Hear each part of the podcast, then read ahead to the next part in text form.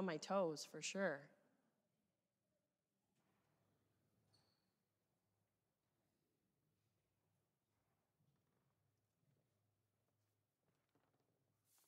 Good morning.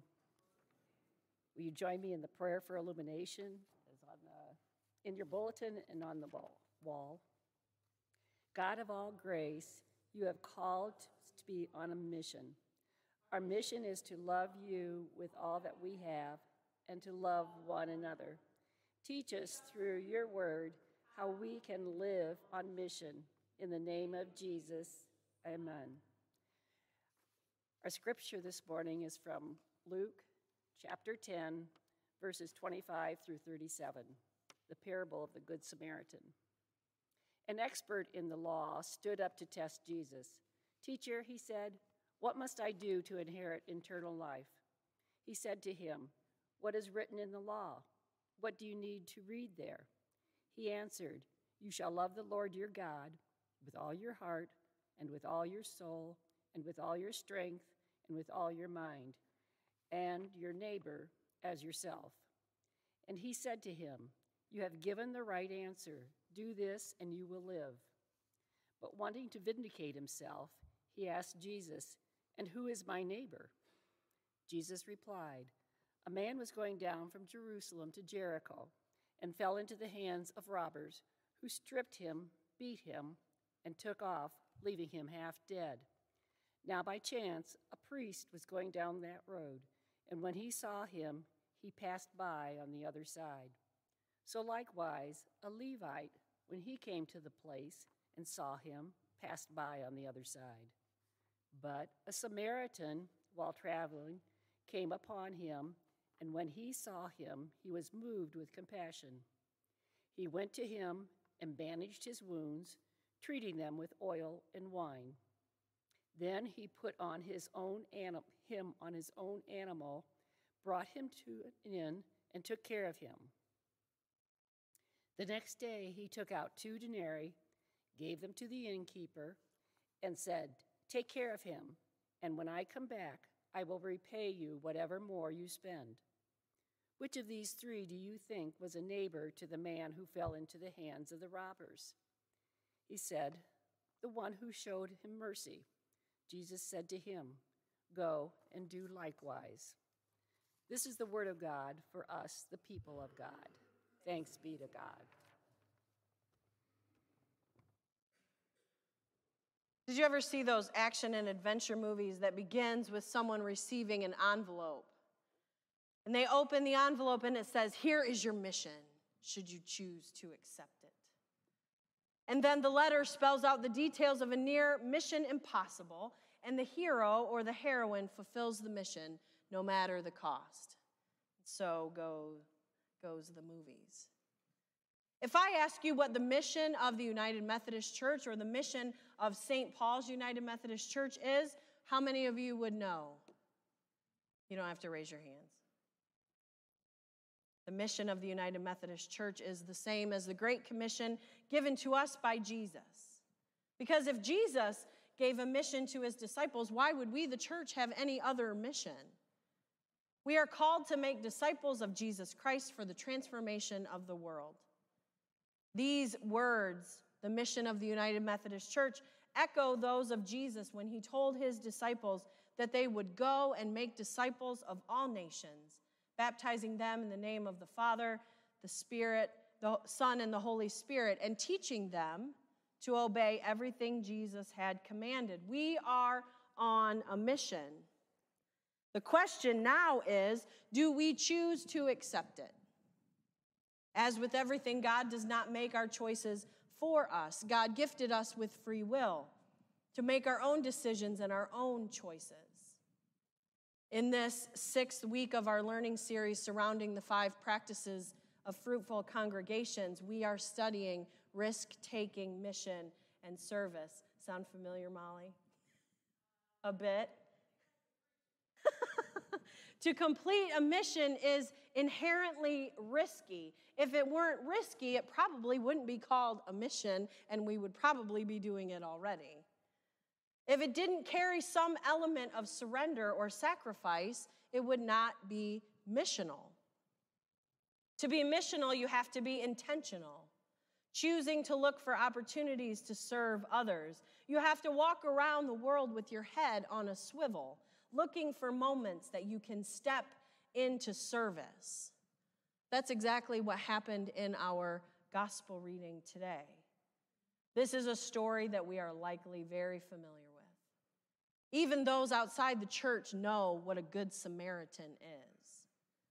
Everyone knows that a good Samaritan is someone who steps outside of themselves, outside of their own needs, to tend to the needs of another.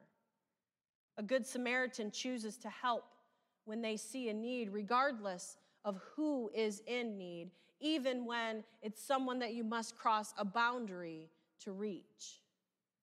The Good Samaritan often does not even wait for a request for help to come. You know, sometimes with stories like these, the stories that we've heard since our days in vacation Bible school or children's church, we become almost too familiar with the story. Yeah, yeah, yeah, everybody knows the Good Samaritan. When we become so familiar, we begin to water down the theology. This story of the Good Samaritan who risked to care for another becomes a watered down version of, well, be nice. Jesus calls us to be nice.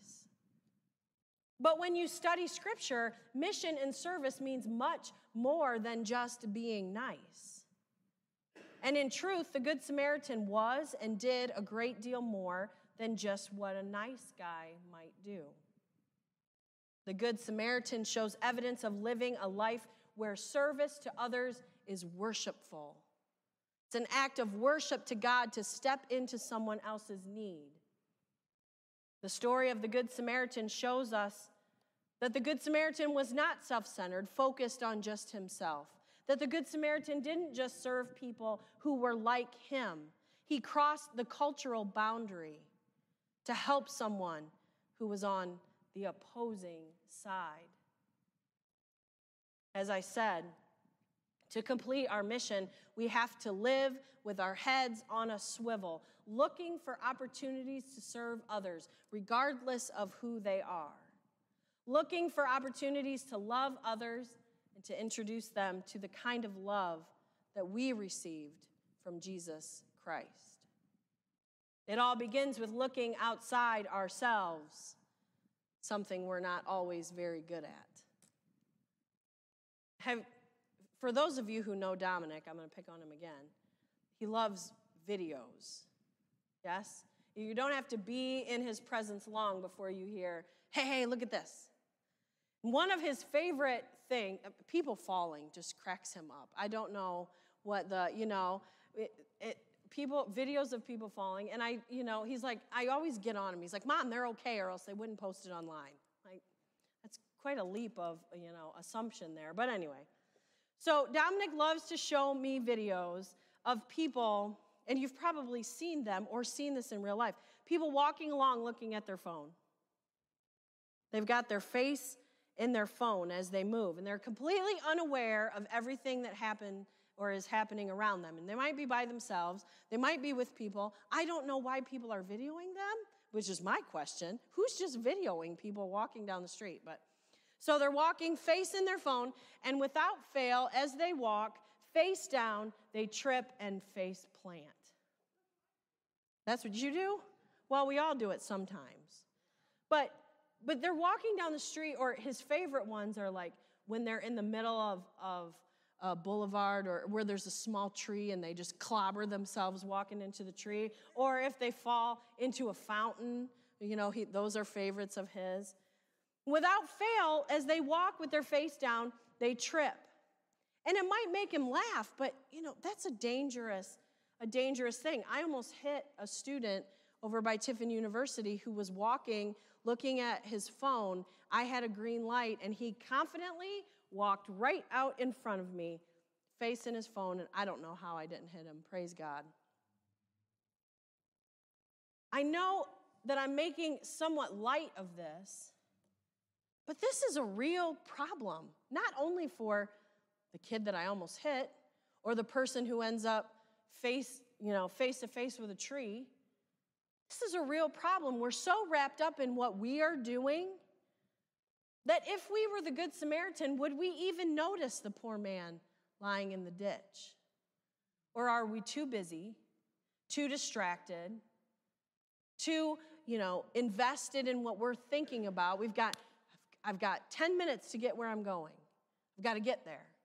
Have we succumbed to an idol of busyness that we don't even notice what's happening around us? Do we see the need around us, or are we too busy, too distracted, too preoccupied that we miss everything? We miss the opportunity to show kindness. Not even niceness, but kindness. I talked about moving from nice into kind. It would have been nice if the Good Samaritan helped him up out of the ditch. Maybe put a couple band aids on him, realized, oh, you're not one of my people, so good luck. That would have been nice, probably. But being nice is doing what's expected of us, but being kind is looking for ways that we can go beyond nice into true selfless kindness and love. And remember, church, they'll know we are Christians by our love. The story of the Good Samaritan is a simple story, but the true message for us is anything but simple. We don't always use our free will to show kindness and goodness, to exhibit the fruits of the Spirit of God that we possess, thanks to the Spirit of God. Often we use our free will to walk with our heads down, not looking for missional opportunities to love others. If we truly understand the gospel, as Jesus taught it, we are required to live into this law of loving others. It's as important as any other rule or expectation that we follow. And as we continue to follow this law of loving others, God will continue to refine us, moving from, you know, I'm doing this because it's what I'm supposed to do, into true reflection of the Spirit as we grow in the fruits of love, joy, peace, patience, kindness, and so on.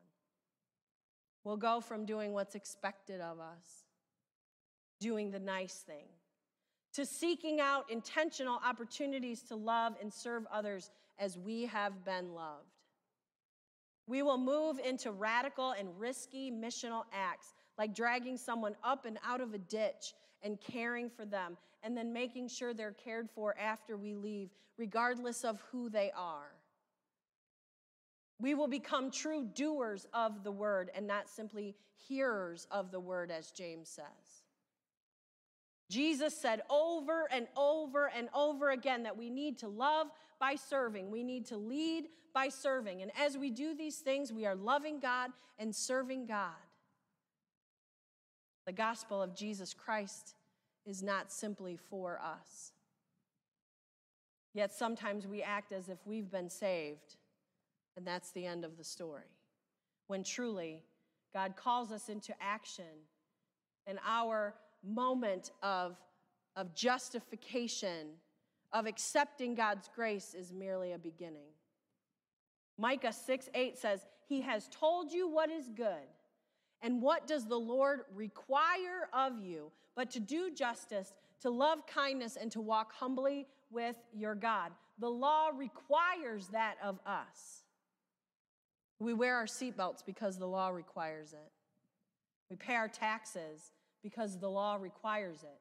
And we want to escape the penalty of not fulfilling and abiding by that law. We do all sorts of things that we don't necessarily want to do because the law requires it. But do we do what the Lord requires? You know, it doesn't say, the Lord would like you when you feel so inclined to eh, be nice that's how we live sometimes. The scripture says, the Lord requires you. The Lord requires you to do justice, love kindness, and walk humbly with our God. Do we worry about the punishment if we do not fill, fulfill the requirement? God is a God of love, but God is also a God of expectation. And He expects His people to reflect what has been invested in them and to do justice and to love kindness and to walk humbly with Him. Do we even think? Or do we walk around with our heads down, self interested, ignorant to the lives around us that have gone into the ditch? I hope that this study that we've done, this book that we've read, this teaching series that you have participated in for six weeks, I hope it has made you uncomfortable. It has made me uncomfortable. It has stretched me in my thinking. It has challenged my ideas. It's made me think, wow, why didn't I think of that? That's so simple. It made me realize that we don't have to do everything perfectly, but we have to do something. You know, I love the United Methodist Church, I love it big. We think the 11th commandment is thou shalt committee, right? We can't change a light bulb without going to a committee and asking what kind of light bulb do we need and where should we get it and what about this one and should we switch to that and what, you know, thou shalt committee. For goodness sakes, church, just do something, right? Sometimes we, we need to shoot, then aim and get ready. Sometimes we just got to do something. And I think that we sometimes can trip ourselves up. So, this book has challenged me to stop having, uh, to stop being frozen by you know, making plans and frozen by expectation and frozen by committee and frozen, paralysis by analysis, guilty. When Jesus says, Would you go? Would you just go? Just go and do something, for goodness sakes. In the opening pages of this chapter, I was deeply moved as I read the story of the homeless church by the river. If you haven't read it, think this is chapter five. I don't know. We've been bouncing around this book like a bingo. So I think it's chapter five. But, but go and read the risk taking mission chapter that begins with this story of the homeless church by the river. I was moved by how it began and by how it evolved and by the mission that came to be at the end. There was a couple who simply wondered about the homeless population in their town. And as they looked around, it seemed like they didn't have one. And they thought that was odd to not have any homeless at all in their city. And so they asked about it. They began to ask around, hey, do we have do we have homeless people here? And when they asked about it, they were told that the, the city leaders routinely picked up anyone in, from the homeless population and took them out of town, out of city limits. Problem solved, right? Ridiculous. Just outside of town, there's now a tent city of homeless people. By removing them from the city's neighborhoods, the leaders had created a new neighborhood comprised of those who truly had no neighbors. The couple continued to be bothered by this idea that the homeless population was just being plucked and deposited outside of sight. And so they moved into action. They just went and visited the tent city. And in these first very uncomfortable moments, they simply asked their homeless neighbors, What do you need?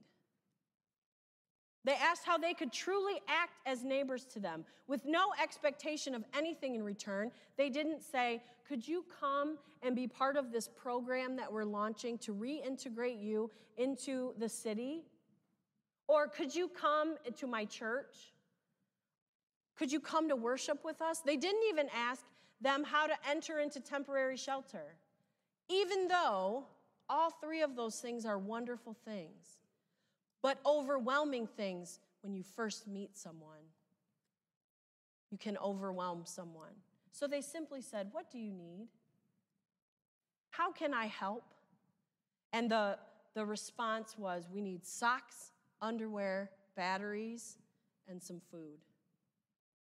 Socks, underwear, batteries, and food. They thought, well, we can do that.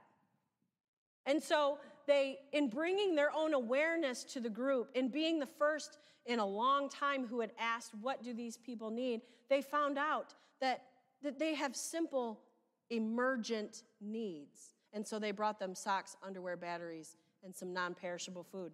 And soon after, they built relationships with their new neighbors. And then they began to share their faith. And they prayed together and ate together and worshiped together and studied together. Hmm. Sounds a lot like the early church who prayed together and studied together and worshiped together and broke bread together. And they continue to say, What do you need? And their new neighbor said, We have needs around personal hygiene. We, we just really want to take a shower and wash our clothes. And that's where I began to question Are you really helping with these seemingly band aid solutions? Don't you want to help them get shelter and jobs and finances? You see, but here's the thing I'm looking at them as a problem to be fixed. I'm here to fix what's wrong with your life. These people came in and said, What do you need? I'm your neighbor. Because in truth, if a new neighbor from in my neighborhood came to my door and said, Can I borrow a cup of sugar? I'm making cookies and I don't have enough sugar. I wouldn't say, Have you considered your sugar intake? Have you thought maybe of substituting stevia? And you know, with the cost of inflation, is baking, it's not really necessary. Are you using your budget effectively? Of course not.